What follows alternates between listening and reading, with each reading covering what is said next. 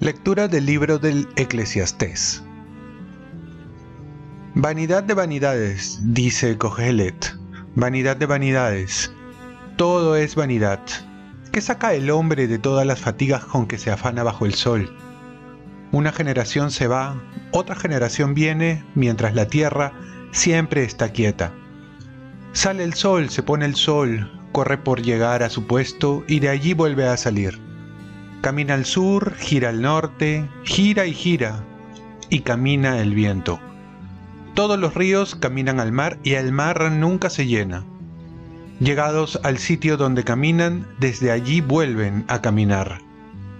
Todas las cosas cansan y nadie es capaz de explicarlas. No se sacian los ojos de ver ni se hartan los oídos de oír. Lo que pasó, eso pasará. Lo que sucedió, eso sucederá Nada hay nuevo bajo el sol. Si de algo se dice, mira, esto es nuevo, ya sucedió en otros tiempos, mucho antes de nosotros. Nadie se acuerda de los antiguos y lo mismo pasará con los que vengan. No se acordarán de ellos sus sucesores. Palabra de Dios. Salmo responsorial Señor, tú has sido nuestro refugio de generación en generación. Tú reduces el hombre a polvo diciendo, retornen hijos de Adán. Mil años en tu presencia son un ayer que pasó, una vela nocturna. Señor, tú has sido nuestro refugio de generación en generación lo siembras año por año, como hierba que se renueva, que florece y se renueva por la mañana, y por la tarde la ciegan y se seca. Señor, tú has sido nuestro refugio de generación en generación. Enséñanos a calcular nuestros años para que adquiramos un corazón sensato. Vuélvete, Señor, ¿Hasta cuándo? Ten compasión de tus siervos.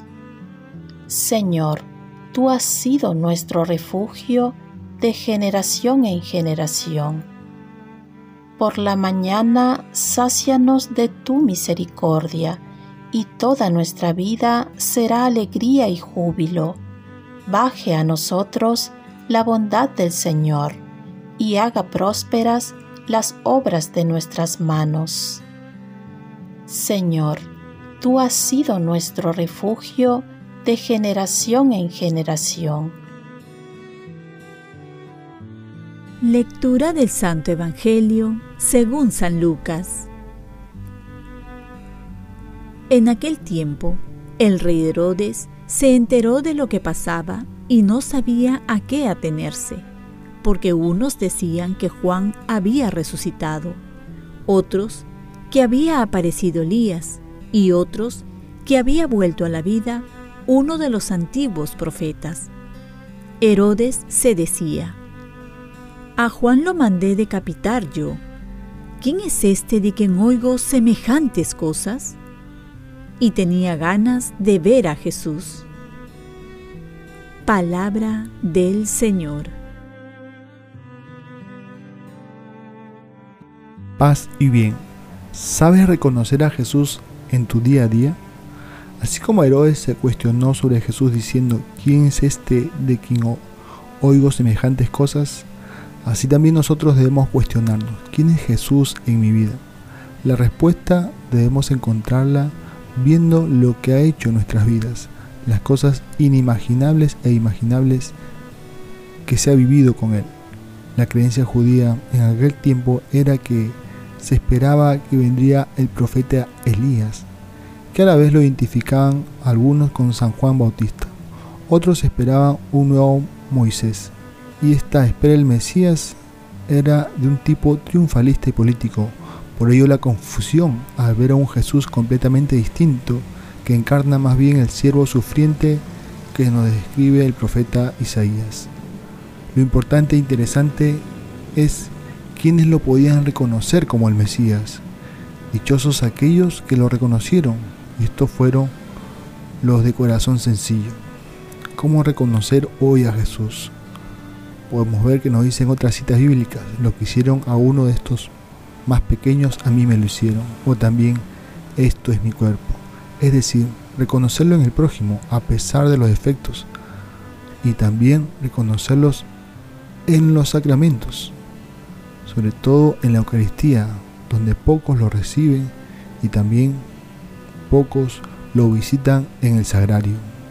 Reconocer a Jesús en la vida también de tantos buenos hombres que nos hacen el bien. Reconocerlo en el día al día, en los detalles, sin esperar experiencias místicas extraordinarias.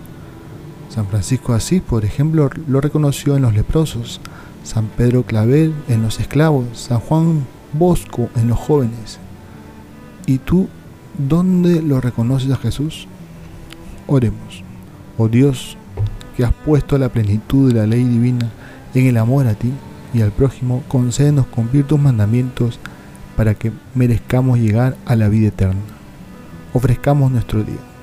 Dios Padre nuestro, yo te ofrezco toda mi jornada, en unión con el corazón de tu Hijo Jesucristo, que sigue ofreciéndose a ti en Eucaristía para la salvación del mundo. Que el Espíritu Santo sea mi guía y mi fuerza en este día, para ser testigo de tu amor. Con María, la Madre del Señor y de la Iglesia, te pido por las intenciones del Papa.